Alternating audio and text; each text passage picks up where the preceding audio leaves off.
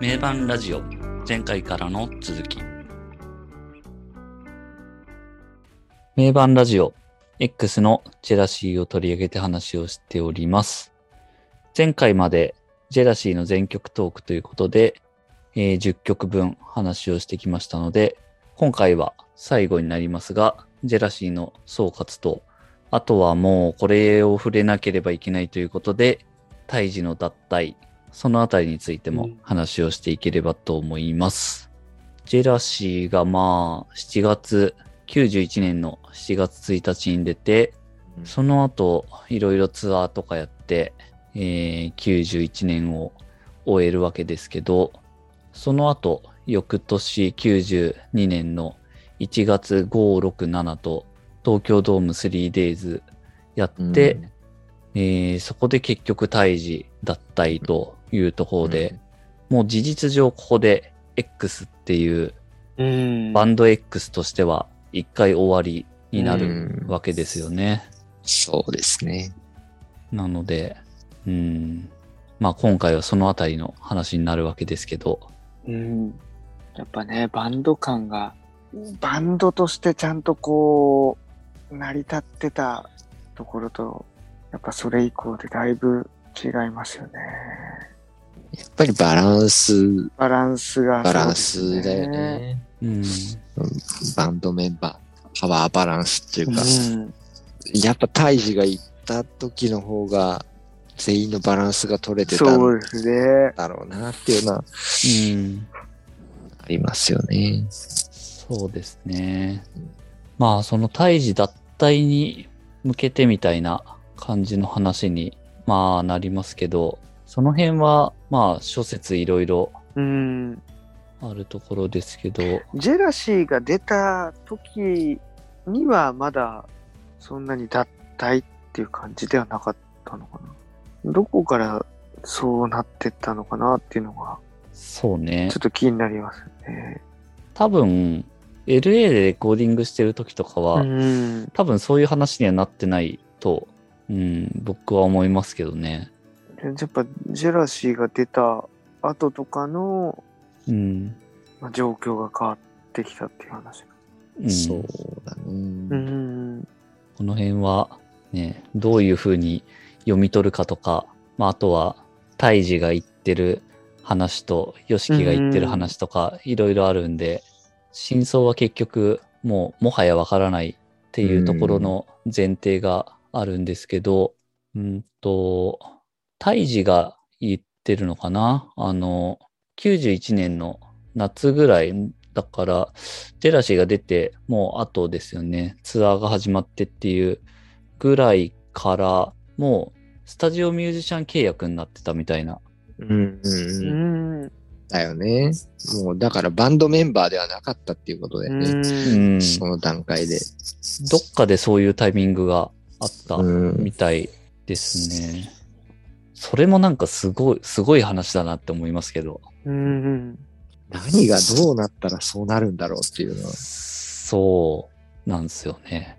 うん。なるほど、なんか、ねすごい壮絶な、壮絶な、こう、なんか、バンドっていうのを一体となってこうね、乗り越えてきたっていう、同じ釜の飯を食ってきたメンバーが、なんでそうなっちゃうのかっていうのは、うん。なんですよね。何があったんだろうってなるよね。もともと、胎児が X に入るところみたいな話も触れておきたいなと思うんですけど。もともとタイジはディメンシアっていう、まあかなり有名なバンドにいて、で、ヨシキから X に入らないかっていう、まあ電話とかをもらっていたんですけど、タイジ的にはなんか音楽性ちょっと違うからって言って、最初は難色を示してたらしいんですよね。まあなんかタイジが言うには、俺が言うヘビーメタルっていうのは、ジューダス・プリーストみたいに、まず主体にリフがあるバンドで、ボーカルがシャウトするっていう、えーポリシーがあると。だから X は許せなかったっていう。あ で、ギター変えてくれるんだったら入ってもいいよって言ったら、じゃあ変えるよって 言って、うん。なのでまあそこまで言うならやってみようって言って、まあ一回入ると。でもなんか一回その後脱退してたりするんですよね。うんうんうんでもその後、あの、再度加入したりするわけですけど、その辺でまたヒデが絡んでいて、で、ヒデとタイジっていうところでいくと、ヒデとタイジは X 加入前から知り合いで、で、ヒデはもうサーベルタイガーのリーダーっていうところで、もうその界隈ではかなり有名で、で、タイジはヒデに結構憧れていたんで、だから、ヒデが X に入るってなったのを、タイジもすごい喜んで。いて、なので、ヒデが入って、タイジとしても結構 X に本気でのめり込んでいったっていうのはあるんですよね。だから、もちろんタイジも YOSHIKI に惚れ込んでっていうところはあるんですけど、あの、ヒデの存在も相当大きかったんだろうなって。そうだね。そのメンバー相互のなんか、ほんと運命共同体じゃないけど、このメンバーだからやるっていうのが、なんかみんなそうだったんだろうなっていう。うん。ほんとそうですよね。でヒデもね、もともと X は別に音楽性がそんなに自分とあれではないっていうのは言ってたし、でそこを度外視したところでもやりたいっていう、やっぱそれは人間関係だったんだろうなっていうのはうん。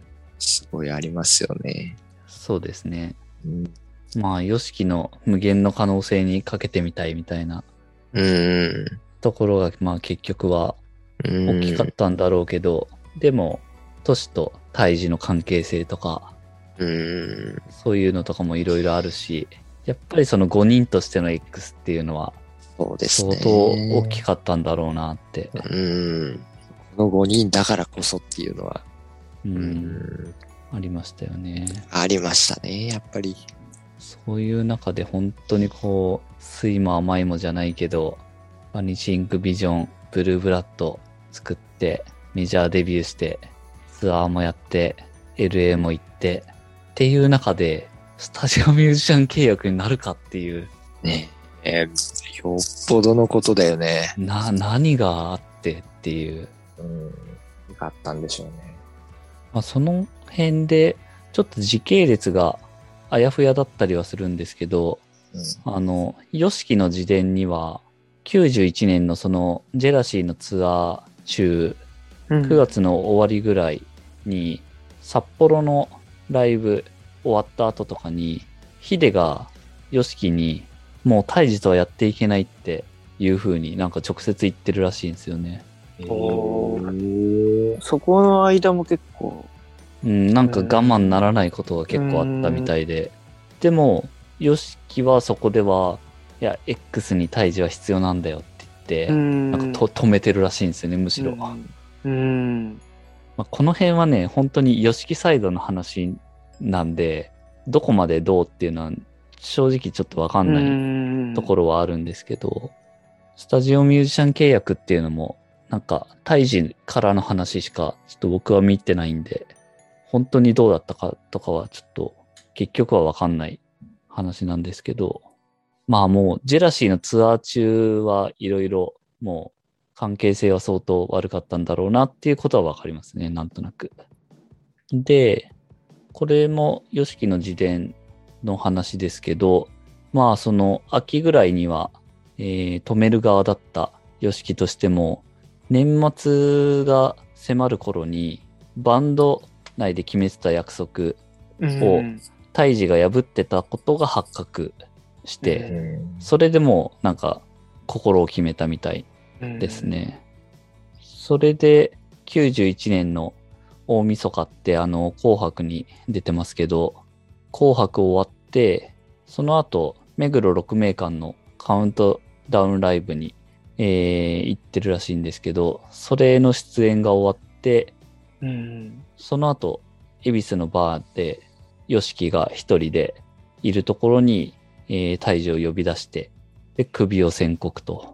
うん。で、もう、えっ、と、1月の5、6、7と東京ドームのライブがあったわけですけど、まあそれは最後やってっていうところで、うん。まあそこの話もなんかいろいろ、まあ揉めたというか、うん。まあ当然だと思いますけど、うん。だったみたいですけど、いやー、すっごいっすよね。なんかもうなんと言ったらいいのか。何がどうなってんだろうっていう。そう。もうほんと兄弟みたいな、本当に同じ釜の飯じゃないですけど、もうリアルに一緒に住んで、タイジは結構料理も好きだったみたいだから、うんヨシキのご飯とかも結構作ってたみたいなうん。話とかもあったりするし、なんか本当にそういう中の人同士がどうしてこうなるのかっていう。ね本当になんかね、家族って言ってるけど、本当にそういう家族みたいな関係だったんだろうなっていうのは、まあわかるし、うん、それがなんでそこまで壊れていくんだろううっていうのは、ん。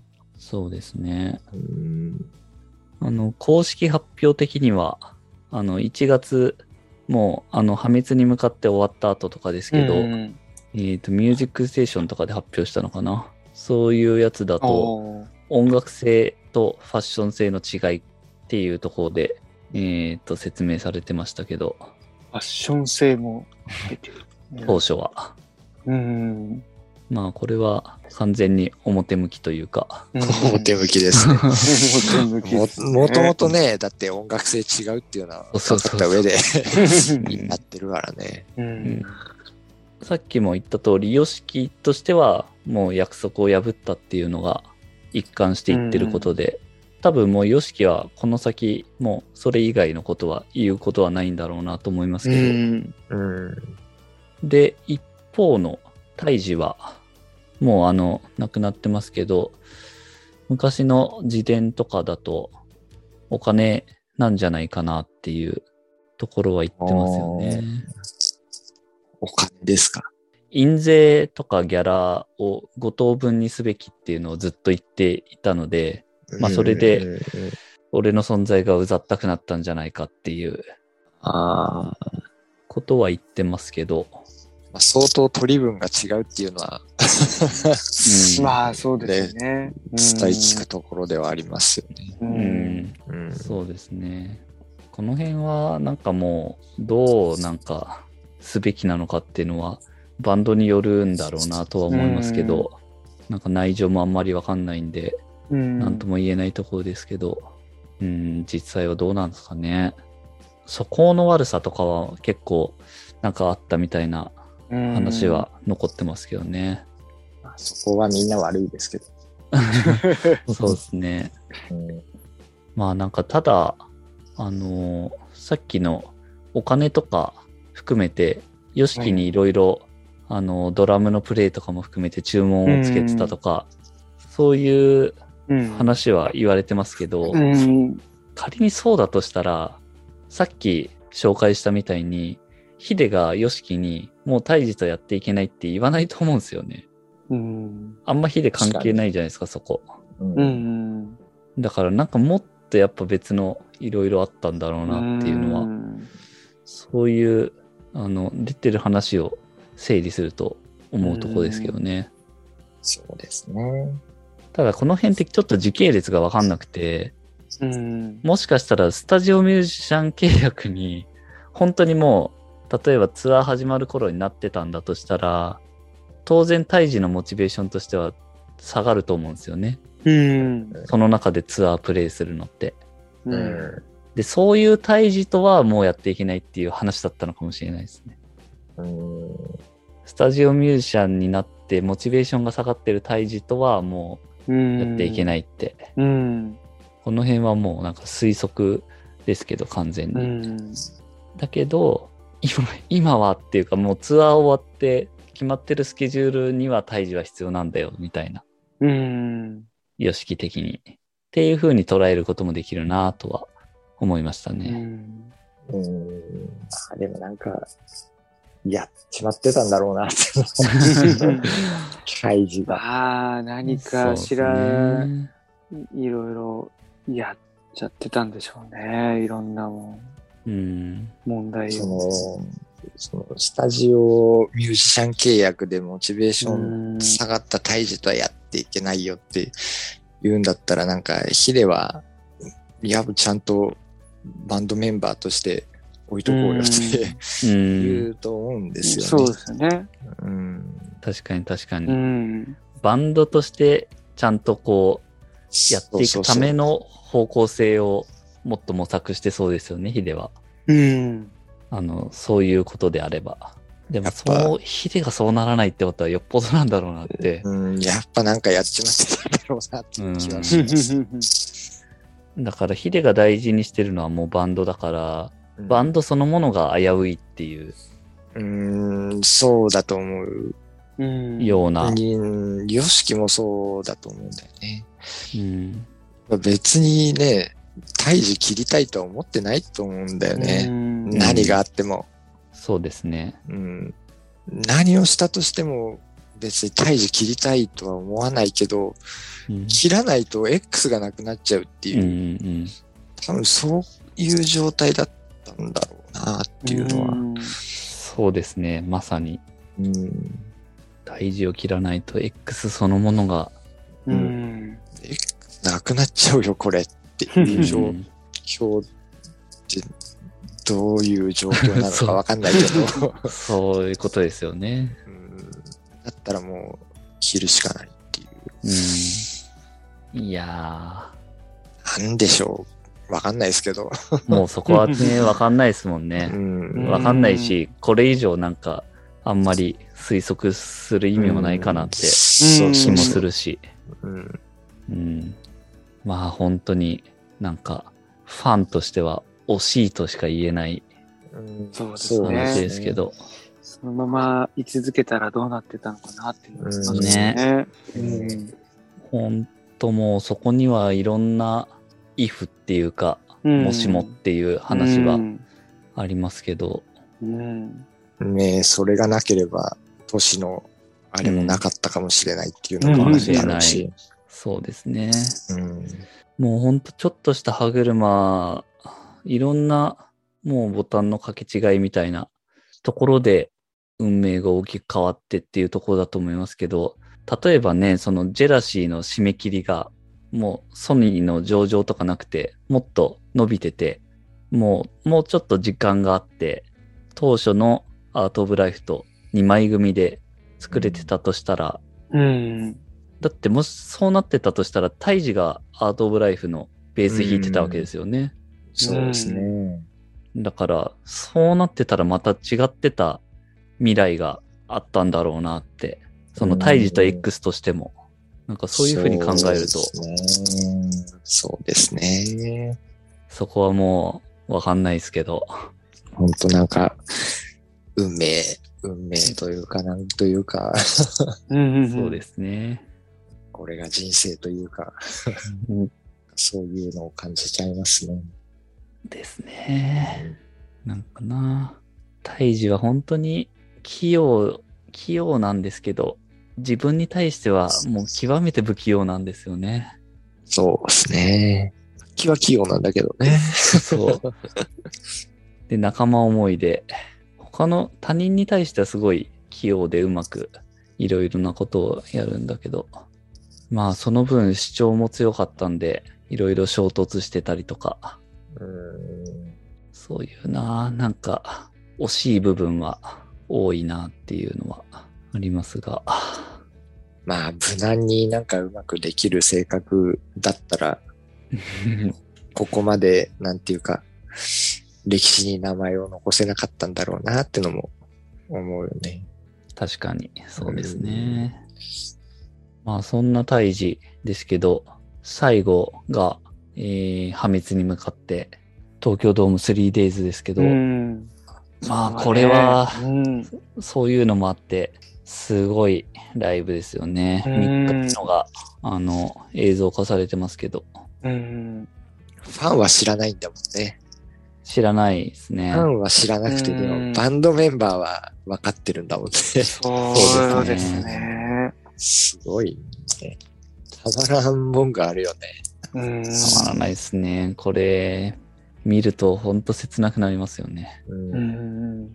一応この前の話としては、11月終わりに記者会見をしていて、うん。1月のその破滅に向かっての東京ドームを最後に海外への進出のために日本を出るっていう、そういった話はしてたみたいですあね。あ。まあ多分それもあってってことだと思いますけど、うん。あの、なんか横断幕持ってる人が映ってますもんね。破滅に向かってのライブで。祝海外進出行ってらっしゃいみたいな。うん。なるほど。多分それはそういうのを受けて、うん。だから、まああの DVD とかで結構その年とかもしばらくメンバーのことを叫べないと思い思うから思いっきり叫べみたいなうんうんうん。多分そういうのは、あの、メンバー的にはいろんな思いがあるけど、ねそうだね。ファン的には、あの、海外また行っちゃうんで、うん。しばらく、行くからっていう。そうそう、日本でライブやんないみたいな、そんな感じの、だったんだろうなって、とこですけど。うん。まあ、いろいろもうバンドとしてもなかなか、こう、限界に近づいてたねなんかね、いろんなとこで。いやー、ほんとそうなんですよね。だからなんか、ジェラシーって、X のバンドとしての成熟期と呼べると思うんですけど、うん。うん。実は末期でもあったっていう。うん。そうだね。うんまあ、ほんと末期ですもんね。うん。その後大事いなくなっちゃうわけだし。う。ん、もうそのツアー中にとか、ツアーもしかしたら始まる時点でっていうことなんで、うん。だいぶもう、キワッキワな感じですようね。ん。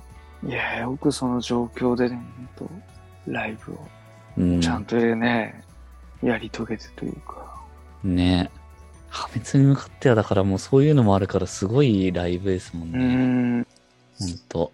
東京ドームで 3days やる人は初めてとかじゃなかったっけ？ああ、そうですね。そうだよね。日本人で初めてとかでしたうね。ん。人気絶頂の時ですもんね、もうんまさうん。う。うん。これまた曲もいいっすよね。あ、その、あのセットリスト 3days の。うん。そうそう。あの3日目しか映像化されてないけど、1日目は、あの、ワールドアンセムからブルーブラッドうん。で始まってたりとか、2日目はディアルーザーでバニシングラブうん。なってたりとか、すごい、それぞれいいんですよね。まさになんか、集大成だよ。そうそうそう。の3日間で。そうですね。そうなんですよね。だから本当完全版出してほしい。完全版出してほしいね、確かに。破滅に向かっては本当いいっすよね。うん。なんか最後、3日目の最後終わった時に、タイジが最後、パタに、あの、つけてたグローブを渡したらしいですね。おー。あとはよろしくっていうか。泣ける話ですよね。うん。そのあの、破滅に向かってが終わって、まあすごい盛大な打ち上げが行われてたらしいんですけど、ヨシキはその打ち上げにも顔を出さずに、ホテルで一人、タイジとの思い出にふけってたとか、ああ。様式的にもね。ヨシキ的にももういろいろショックだったと思いますよ、やっぱり。ずーっとやってきて、タイジも、だってヨシキがずっとこう電話して誘って、うん。っていうメンバーだし。いやー、うん。またね、タイジは本当にその後の人生としても本当に壮絶だから、壮絶ですなそこもまたすごいよね。うん。飛行機で暴れたって言って、で、どこだ？インドネシアだっけ？どこだ？っけどっかで、サイパン。サイパンだっけそれも結構なんかいろんな説が。そうねそこはもう詳しくはあんまりわかんないけど、うん。いろんな話はあるようね。もね、もう結局はわかんないから、もうとにかくタイジは本当に壮絶なうん。でも結局ね、その、ヒデの告別式で、ヨシキとかと再会するわけですけど、そこで、あの、歯がない状態で、うん。で、ヨシキからお金を渡されてみたいな話もあるし、もうボロボロ状態だったな。うん。でも2010年に X のライブにちょっと参加してねやるんで、まあもう今となっては本当にそれがあってよかったなっていうえ。確かに。そうっすね。うん。感じですよね。7人の X っつって。ねえ的でしたよね、あれはう。。うんん。X のバンドメンバー内で二人亡くなってるっていうのは本当にドラマ以上になんていうか、壮絶なというか。壮絶すぎるよね。本当に。あれだけすごいバンドに関わると、なんやっぱ壮絶な人生をああ、そうです。ね。そうかもしれないですね。もう、やっぱりもう普通の人生って送れないのかもしれないですね。うん。ですね。ちなみに、さっきもちょっと出てた、胎児が主張してた印税とかギャラ5等分にすべきみたいな。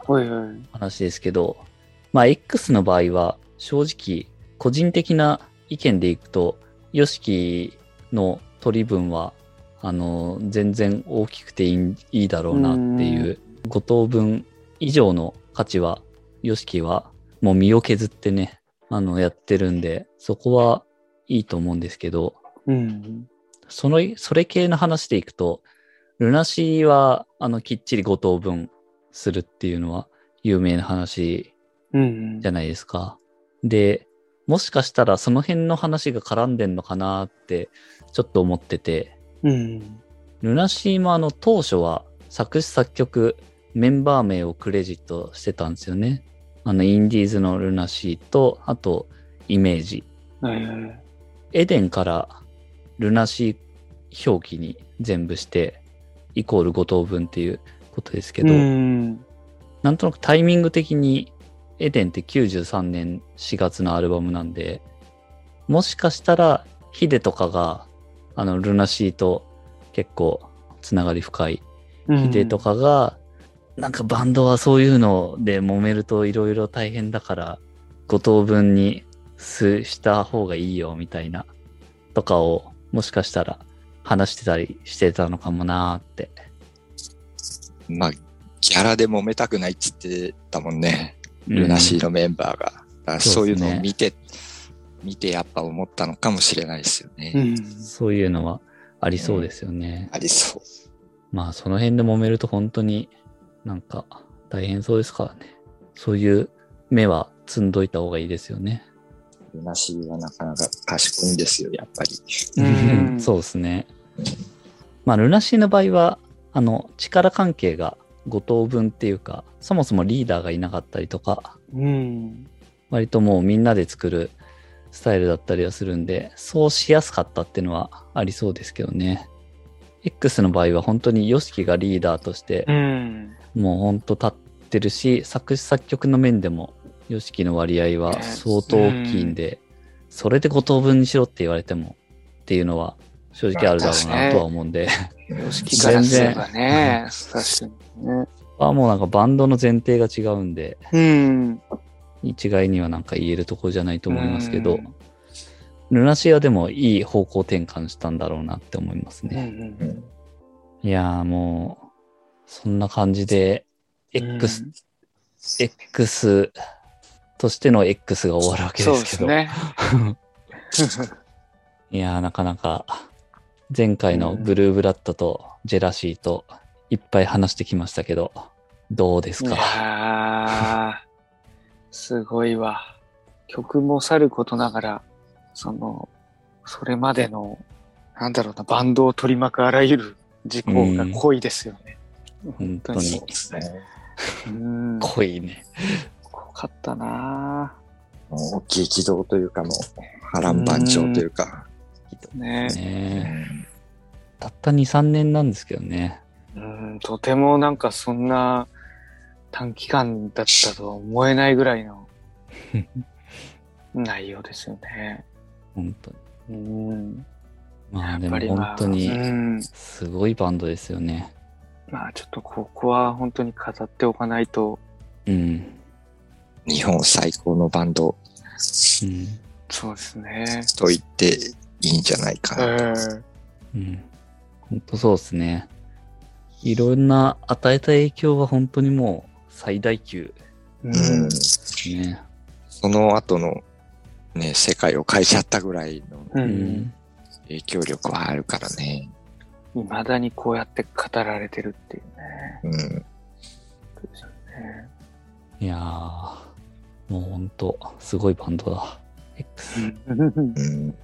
世界最高のバンドだと思いますよ。そうですね。うん無敵と書いて、エクスタシーという。そうですね。まあ、その後、x ジャパンになっていくわけですけど、まあやっぱり僕らとしては、X と x ジャパンっていうのはまた別物っていううん。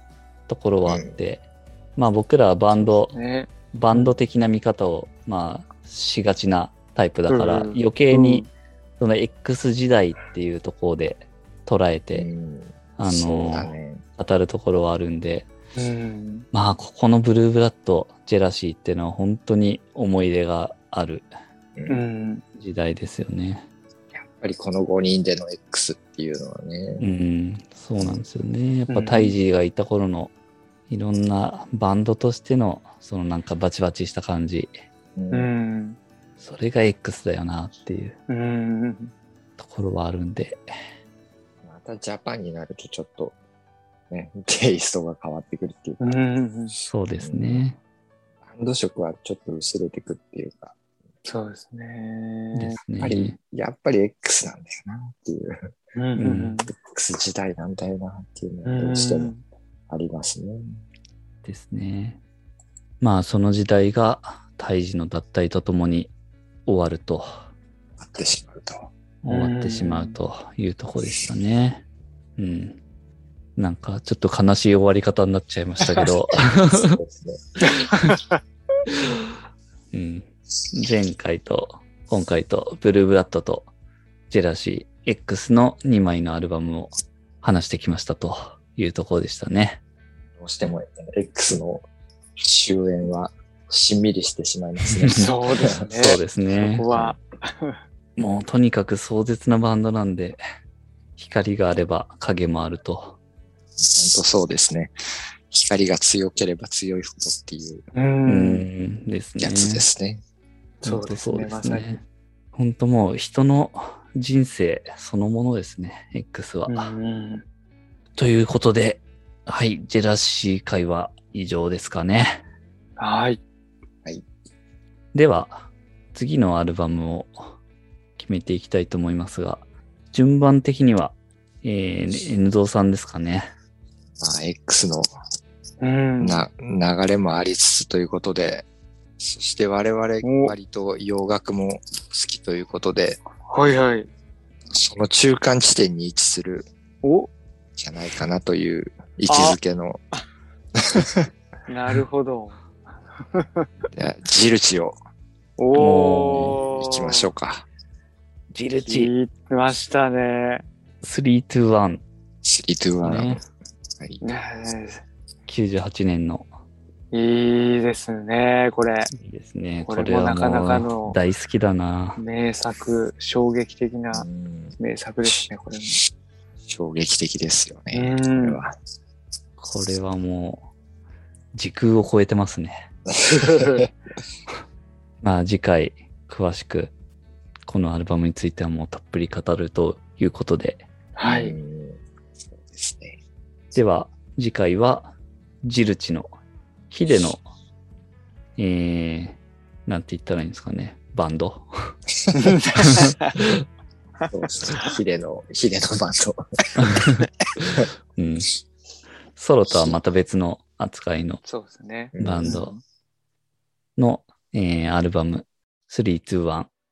これを取り上げて話をしていきたいと思います。では、今回は、あのー X のジェラシーを取り上げて話をしてきましたが、ここで終了となります。最後まで聞いていただきありがとうございました。また次回もよろしくお願いします。ありがとうございました。あ We are えりがとうございました。えーくすー、あ、me in the bar.